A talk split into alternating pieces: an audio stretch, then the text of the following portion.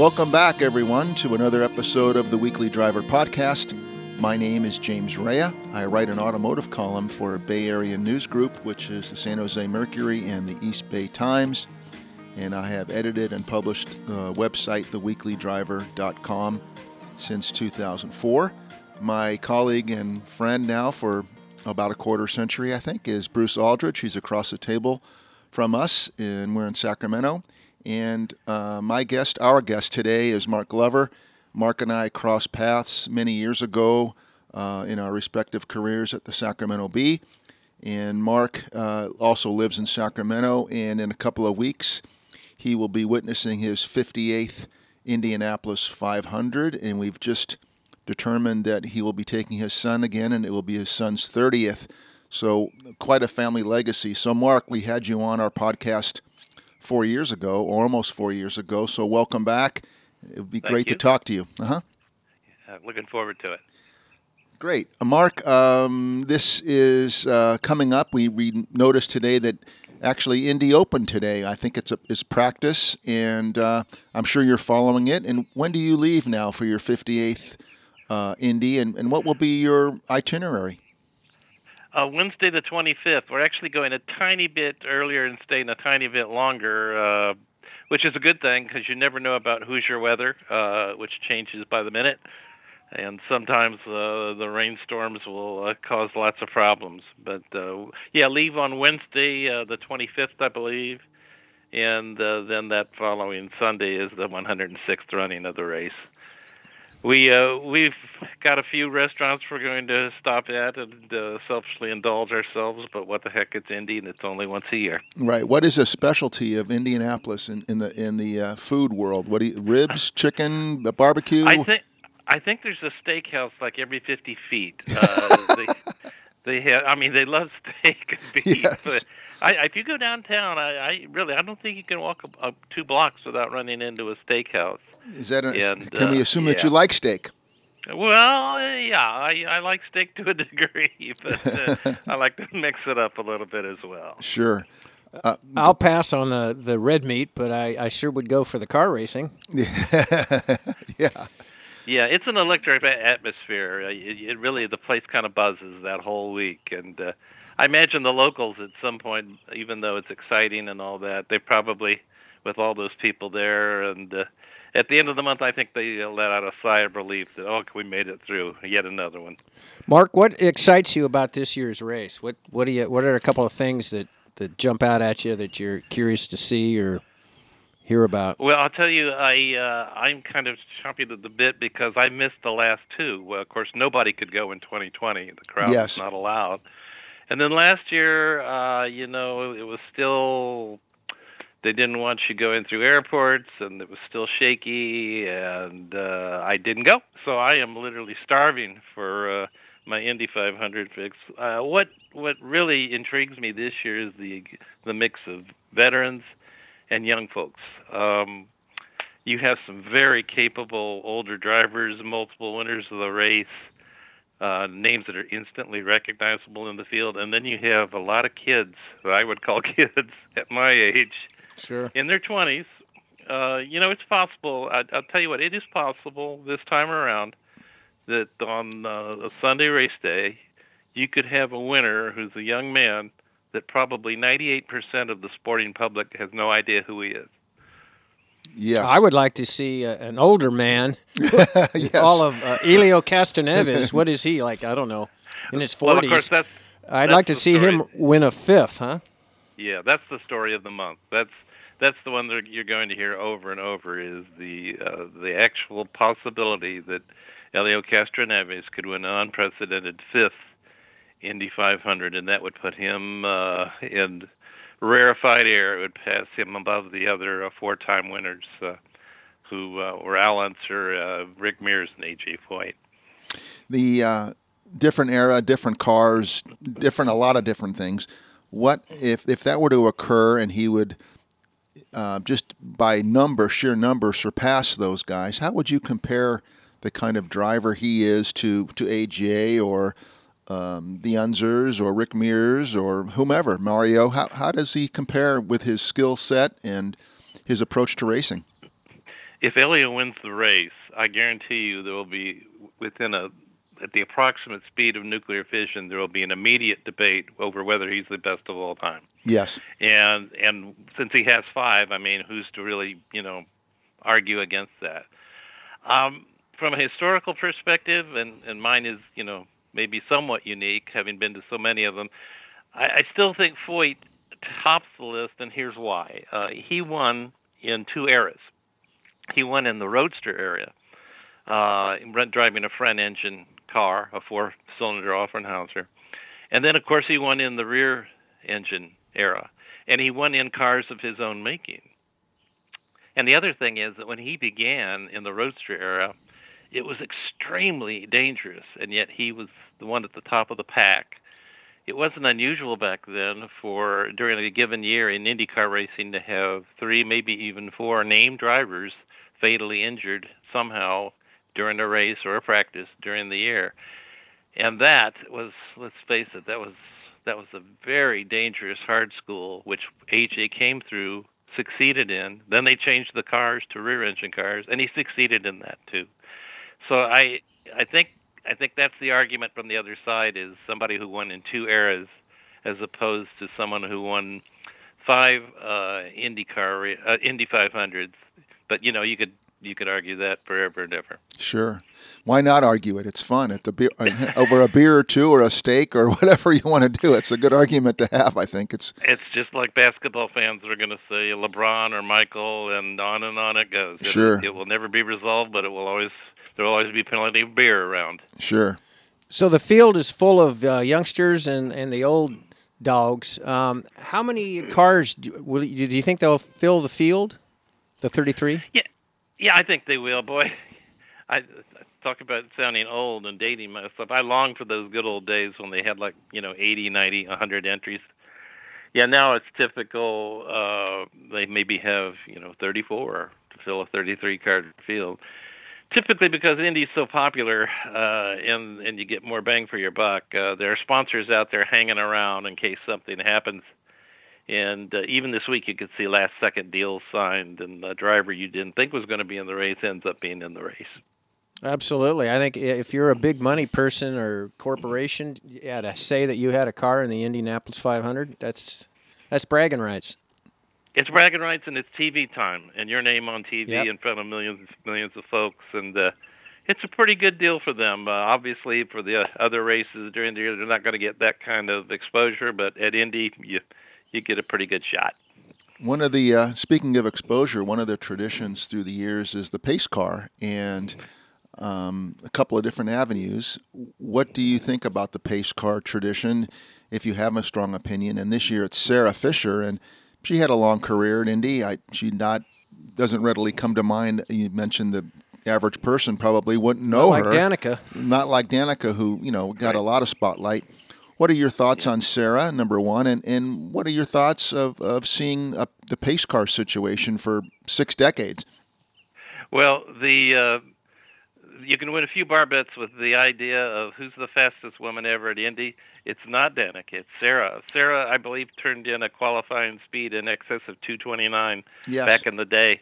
Still the fastest woman ever at the speedway, so uh, that'll win a few bar bets. And then, of course, she turned to, turned all that around and went into business and uh, and nurtured some incredible drivers, including uh, two-time IndyCar Series champion Josef Newgarden. Yes. Uh, so quite a remarkable woman, uh, and I was happy to see her get this uh, honorary gig because she's the regular pace car driver for the series. But this this part is special that she gets the uh, attention that I think she deserves because she's an extraordinary woman. Um, what we used to call the pace car um, mystery, or or challenge or anticipation, is not quite what it used to be. Now it's almost always a Corvette or a Camaro uh, because of uh, Chevy's involvement in the series. It used to be wide open, and it was fought over like by the automakers in the United States like cats and dogs. yes. Uh, oh, we want to have our we want to have our car be a be the pace car. And oh the exposure, the the money, the all of it. And you used to have, you know, I mean, not just one automaker, you'd have a dozen automakers vying for that honor. I remember in 1964, allegedly that was the 1964 and a half Mustang at the head of the field.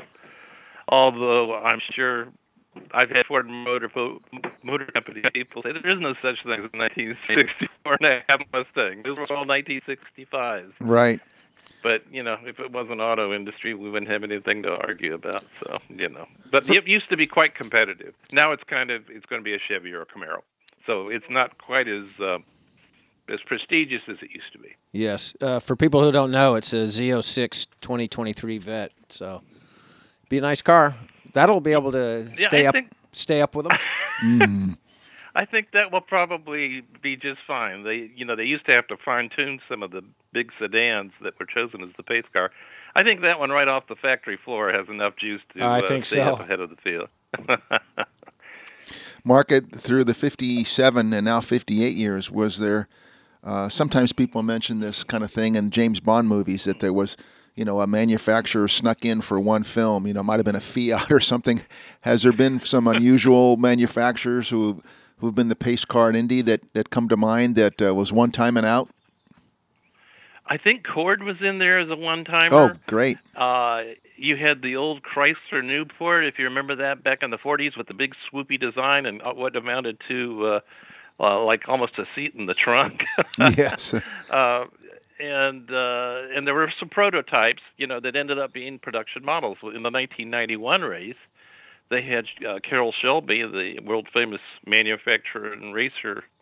Uh, he was in a prototype of Viper, Wow. and uh, I think that was I don't I don't think there were three Vipers in the world at that point, but uh, but he was in that one, and so it it used to be uh, quite the. I mean, it was uh, like a launch pad for an advertising campaign. If your car was chosen uh, to be the pace car, in fact, to, to talk about the multi generational aspect of this, I was growing up in Dayton, Ohio, which is only 99 miles away from Indy. My father, who was in the newspaper business and a racing nut, of course, he'd go over every December uh, to go to the pace car unveiling, and it was a big deal. Like you know, we're unveiling, you know, like the Detroit Auto Show, uh, and p- literally dozens of writers and photographers, and it was really just quite the, a gala event. That's how big a deal it was. That's great. Good Speak- stories. Yeah. Speaking of uh, um, the pace car, it was back in the '60s. One of the, the uh, pace cars uh, was driven improperly and anyway, but hit a bunch of people. That was a convertible of some kind. Do you recall that incident? It was a Dodge, and Oh, it was okay. uh, 19. I think it was 1971. Uh, it was a Dodge convertible driven by one Eldon Palmer. Uh, he was a, a local car dealer in Indianapolis. So he's in that car at the wheel with Tony Hulman and and Chris Schenkel of ABC Sports, if you remember that name. Sure, Yes. I do. And uh, Eldon made the mistake. Okay, you, back then you drove the car off, well, pretty much like now. And okay, there's a chance they won't give him the green flag, right? So the pace car is supposed to continue down the pit lane. Eldon sort of froze with the accelerator to the floor. So he, I actually remember our seat, our seats were literally right at the start finish line. I remember the car going past at such a speed that I took my eyes off the race cars.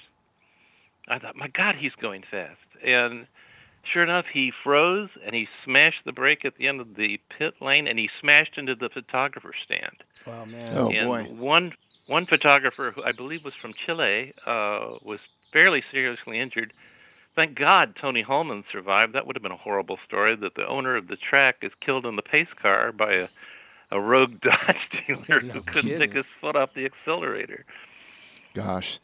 Mark, um, uh, two things to just interject. You're uh, like me. You're still writing an auto column, and I wanted to mention that I, I, you know, visit your site all the time. And how long has that been now that you've uh, been reviewing automobiles, just away from Indy for a, for a quick minute? I've been I've been reviewing automobiles in some form probably since I don't know what the 1980s, but formally, if you will, uh, if, you, if you remember, of course, Bruce Grant was the longtime auto editor of the Sacramento Bee, Yes. and he I, I figured you know Bruce is going to be there for the next 60 years. I figured Right. he was going to li- he was going to live forever. Uh, but Bruce finally retired, and that was in 2000 Mm-hmm. and uh, and that's when it really ramped up to the point where the people who provide the cars from the Bay Area said, "Okay, well, it's not Bruce anymore. It's going to be Mark." And I can literally remember the fall day. Bruce drove up with a, I want to say it was a Ford Escape back in 2000. Yes. And kind of sadly handed it over to me. It was very bittersweet. Yes. But that's when it sort of hit full stride. Uh huh. And so now your site is Auto uh, Auto Glow, Auto Go. I'm sorry, I'm blank. Uh, Auto Glow. Oh, Auto Glow. A-U-G-O-G-L-O. Autoglow.blogspot.com. That's right. Sometimes you as a you get a review car the week after or the week before, or they're within within a few weeks of the car that I get. And there's a few of us still in in the Sacramento area. Jeff Wydell, myself, you. Um, I don't know who else is involved, but a few uh, names I should know. But there's a few of us here in Sacramento who who review cars, and it's uh, it's great to see everybody else's reviews from time to time. It is. It really is. In fact, SB uh, with Page One was up front today delivering the Ioniq Five, the all oh boy, car. Yes. And I mentioned, he said, I, I said I got to go. I got to go talk to James Raia, and he said, Oh yeah, tell James hi for me. That's so right. Yeah, he's a nice that, guy. It is that small club. Yeah. It, Yeah. It's funny because you do see each other's reviews, and and you kind of pick and choose. Like, gee, you know, I, he he sort of felt that way about that. I didn't feel that way about that. well, that's the beauty of it, I Yeah, guess, right? Yeah. Um, one it's fun. Yeah, it really is. it's a it's a fun fun gig. Um, one thing I mentioned to you the other yesterday when I called and we had a, a brief conversation is I had a chance to go back to IndyCar racing after I don't know 30 years, to, and I went to the event, uh, the Monterey Grand Prix last fall in at Laguna Seca, Autotech uh, Raceway, and I was blown away by getting a chance to meet some of the young drivers, including Colton Herta, and having been around other sports where some of the athletes, um, not so uh, nicely, have difficulties getting out a complete sentence. Uh, put it that way. That these young guys, I was just totally, completely impressed by the way that they articulate, how bright and how comfortable that they are around people. Not that I get to make that decision for anybody, but in my experience, it was just delightful to talk to some of these young guys. And I think that you feel the same way. Could you enlighten us on some of the guys you've spoken with over the years, the young fellas? Yeah, you know, and Colton's right up there with the best. Uh, he's, uh, of course, second generation driver, driving for his dad, Brian, who I saw race all those years ago. Um, there's a few. Alex Palou, who actually won the series last year, is an exceptionally well spoken driver. Uh, Felix Rosenqvist of Sweden.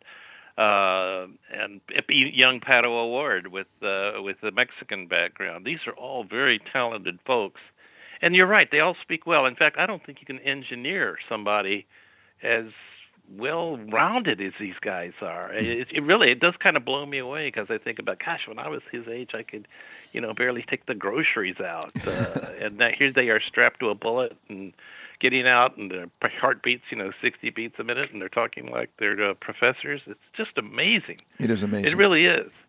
Colton, by the way, if you saw the Indy Grand Prix last weekend, um, he's one of. I think he might have the fastest hands I've seen since uh, Juan Pablo Montoya came into the series. Uh, he uh, Colton won on a, a wet track Yes. on the road course at Indy, and if you watched his hands at the wheel on on the slick surfaces, it was like a blur. It was like they had uh, I don't know a cyborg in there. I thought nobody's that fast, and at one point he even blew the announcers away by going into a full hundred yard drift in an Indy car, which was supposed to be impossible. Wow. But he did it. I Yeah. did see some of that race, and you're right they, because they had a lot of good in-car uh, camera Yeah. work, and uh, Yeah. I, I'm trying to watch to see what they're doing, and, and trying to see look at RPMs and you know whatever what little I can see on the dash, and I can't even keep up with it. And they're they're looking at tw- twice the data. All that on the dash, yeah. Yep, And, and driving. wheel Yeah. and driving. Yeah, all that. Speaking of uh, good drivers, at least from the NASCAR uh, side, uh, what is he like? The s- six-time champion, uh, Jimmie Johnson. I believe he's got a race this year. What do you, what are his chances?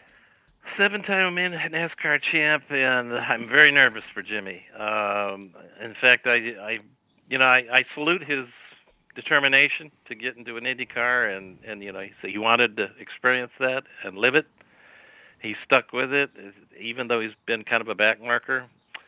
I'm very nervous for um, his maiden 240 mile an hour trips around the Indianapolis Motor Speedway. He's also got a broken bone in one hand, um, which can't be helpful. Uh, I'm nervous for him, but I also know he drove ovals for years and years and would seem to have command of them. I saw that he's won uh, in in the NASCAR. He's won at uh, Indy four times, I think. Yeah, I was there for for I think all those. Yeah, I mean, in an, he knows the track. Oh yeah, it's the thing. I mean, uh, you see, I remember. Uh, I want to say it was Kurt Busch a few years back. He came in. Oh, Kurt Busch. So what? He's NASCAR guy, and he finished sixth, and he he was fighting at the end, you know, for fifth and fourth. So I mean, and let's face it, Jimmie Johnson, in terms of his record in NASCAR, is way above where Kurt Busch has been. Yes. Uh, so I mean, if Jimmy can get the rhythm of the oval, and you know, the idea that you are going to come close to the wall at 225 miles an hour, and he adjusts to that, um, yeah, why not? Why not? He's got the oval experience. Do they have something that uh, slows them down at this track since it's so the straightaways are so long? Do you know? They have a different aero package or whatnot. Eh, well, obviously, if you look at the cars that they run on the road course versus the cars they run at, at Indianapolis, the wings are way smaller. Um, so there's there's a little less drag. They don't need quite as much wing, and yet they get the the good downforce because the speed's so high. Um, I, I used to talk uh, with some of the drivers about how they would drive it, and there's there's different ways that drivers drive the track. Uh, Mears, uh, Rick Mears, the four-time winner from Bakersfield, always talked about how once he got through one, he didn't really need to do anything on the accelerator because I guess the natural process of going through that hard left-hand turn, he said it always scrubs enough speed off so you can stay on it all the way through turn two. And uh, I've talked to other drivers who said, you know, I'm braking halfway, almost halfway down the back stretch, so I can blast through turn three and four without having to lift. And I'm like, you mean you're braking like mid mid straightaway? I mean, to, and it's still, you know, you still have the speed to get. Well, he says, well, you make up for it in the turn. So it's interesting. Different drivers have uh, have different ways of driving it, uh, and you talk about guys who can consider themselves fingertip drivers and guys who consider themselves palm drivers about how they hold the steering wheel. So it's it's not just you know sitting down and driving. They they all have their tricks and trades. Mark, I'm just going to throw this out to you. I think that your book about your experience in Indy should be called Hands on the Wheels, and you should write a book uh, if you haven't. I'm sorry if I didn't know about it, but oh my gosh, my friend, you have so much knowledge. Why aren't you writing books?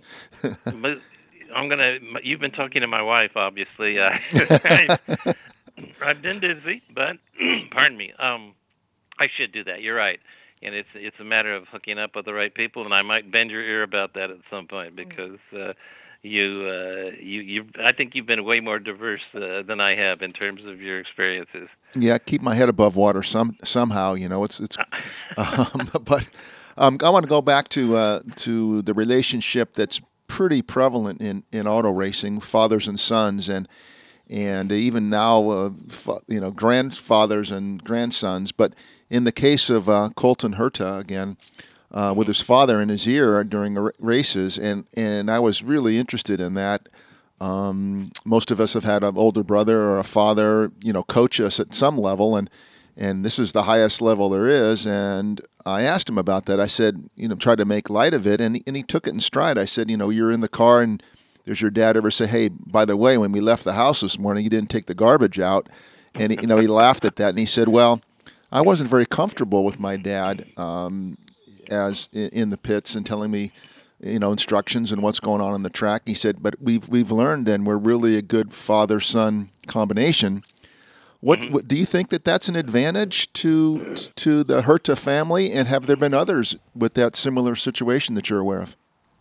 Yeah, uh, to some degree, the Andretti's uh, went through that, and uh, uh Michael with Marco, of course, uh, and they didn't have near the level of success that the Hertas are having. Mm-hmm. Uh, I, you know, I, I think it, it's a two-way. I, I, mean, two extremes. I think it can go awry. I, and in fact, if you're a father, um, and I've talked to fathers who have sons in high speed racing.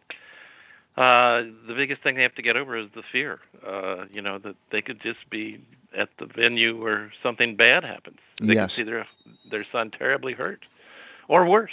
And um, I think if they once they get over that, if they can get over that, uh, then the relationship works well because obviously in Bryan Herta's case, uh, I'm not sure there's anything that happens in any car he, that he hasn't experienced tenfold. Yes. So I think they're fortunate, the Hertas, and uh, I think Colton also's kind of his personality off out of the race car is laid back enough that he's you know he can go to his dad and say, Dad, that one thing you were doing during the race, knock that off. don't don't, True, don't yeah. do that anymore. but the other stuff is great. And I, I think they have the kind of relationship that the the dad then says, Yeah, I got you.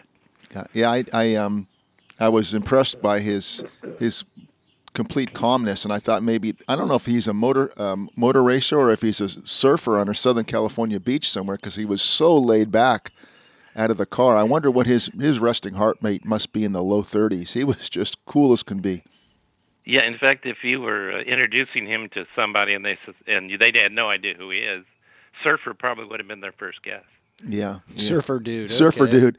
Um, I, I follow up. It's a different area. Uh, no transition here, but I was listening to our interview with you from uh, 2018, and you, I related a story that I was very naive, and I asked race car drivers if they considered what they did a sport, and I wanted to uh, reiterate the saying that you told us, and I wanted to find out where it came from. You said that. Um, some people say there's only three sports: it's mountaineering, bullfighting, and motor racing. Where did that come from? And and uh, I'm I think you probably agree with it.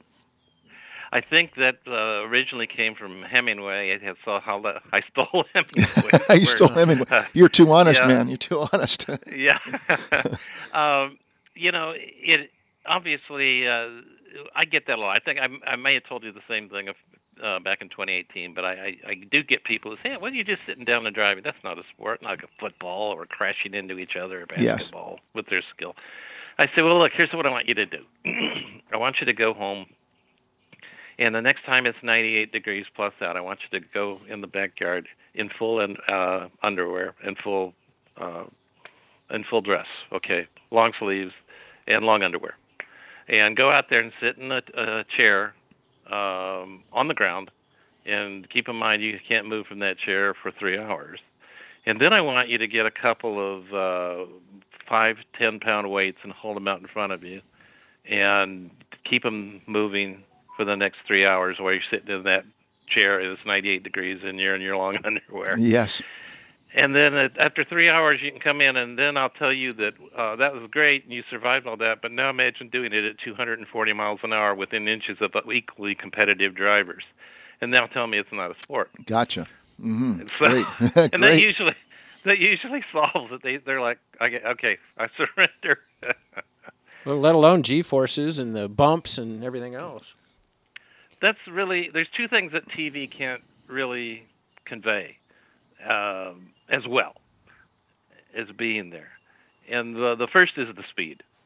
Uh, I even the even the ground level shots. Um, I, I've taken people to the track and say, "Hey, let's go down sit on a like a practice day. Let's go sit down next to the wall." and and they sit down there, and the first time the car comes by at two thirty or whatever, they they're usually under the seat. They're usually, my God, are you kidding me?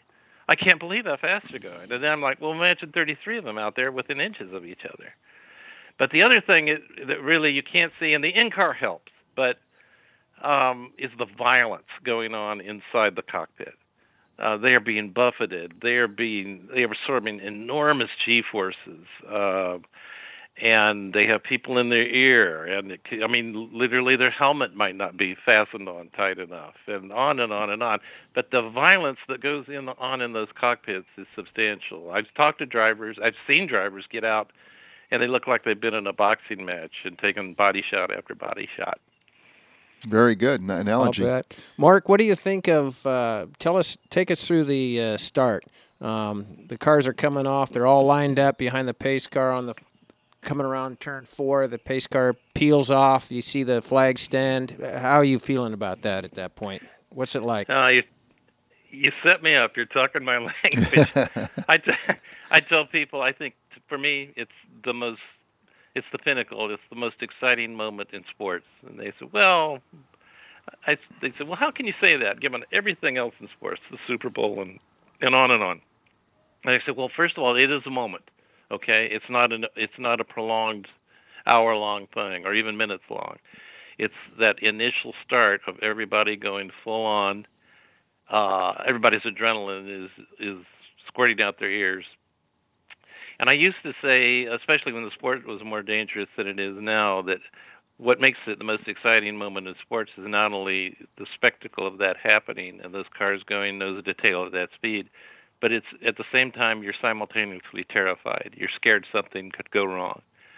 So there's that mixture of fear and excitement and adrenaline condensed into that. Let's face it, that one run down the straightaway, and I, to me that makes it the greatest moment in sports.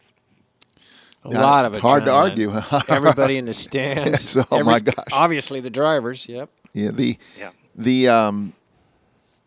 My interest, of course, a little bit is is journalistically and um, where it's a little bit away from the racing, but having gone to some sporting events um, in Northern California, the AT&T uh, Pebble Beach uh, golf tournament is coming up on 40 years for me. Certainly not 58 in Indy for you, but on that side of it, how is the how is the media? Is that the, does the event still get a large international contingent of journalists and and is there a story that maybe when you were still dictating articles or you know telling somebody on the telephone and and I know it's probably not at the feverish pitch that you once did it, but how has that changed over the years for you?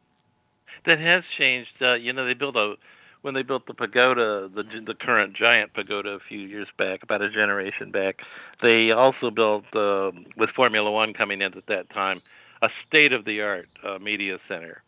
Uh, before that, you kind of were in this hanging press box down the outside of the front straightaway, and that's when it was old school. I remember sitting there and.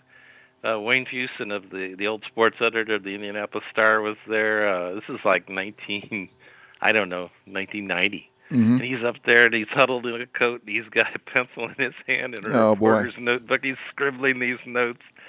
And but now I think about it, you know, you sit there and, and you're in this kind of air conditioned enclosed room and there's there's big television screens all over the place and they're feeding you data digitally and paper every five seconds yeah, I, I, I, I'm going to confess I, I kind of miss the old days and the and the idea that you could sort of just sit out there almost like a fan and with your notebook and watch the laps reel off. Sure. But let's face it, uh, now it's it's become a, a multimedia extravaganza, and yeah, it does still get that. This particular race still gets significant overseas attention, especially yeah. a couple of years back when somebody like Fernando Alonso came over, sure, Formula One champ from Spain. I saw that I was on the website and I saw that they uh, are still selling tickets, so people could get out there for for the end of May to watch it. Yeah, and that's that to me is a little bit alarming. I, I don't know if that's sort of a COVID residue because it used to be, believe it or not, two weeks after the running of the race, it was sold out for the following year uh, and the speedways always kind of pressed that uh, with us uh, uh, long-time ticket holders. Uh, you got two weeks to re-up, or we might, or we'll give your tickets away. Mm. We'll put your tickets up for uh, for auction. Um, so the fact that they're still selling tickets uh, tells me there might be a little bit of still a little bit of COVID uh, residue there of, of concern. Great. Yep. Hey, Mark, we could uh, we could uh, take we're taking advantage of your time, but it's we could spend the rest of the day. I'm just fascinated by your long knowledge of the sport. You know, one as a reporter, and two just as a guy who's seen an awful lot. Um, fan or no fan, these are iconic people, and what they do is is great. The young guys coming through, and it'll be really a, be a good weekend. So, thank you again for being our guest on the Weekly Driver podcast. Appreciate the second time around and, and gaining more knowledge of your long history in Indy. So thank you, sir, very much. Thank you both so much. It's always a pleasure uh, to talk uh, motorsports with uh, with folks who who know it, and uh, I appreciate uh, you taking the time to chat with me. Thank you, Thank Mark. You very much. Take care. Cheers now. Bye bye.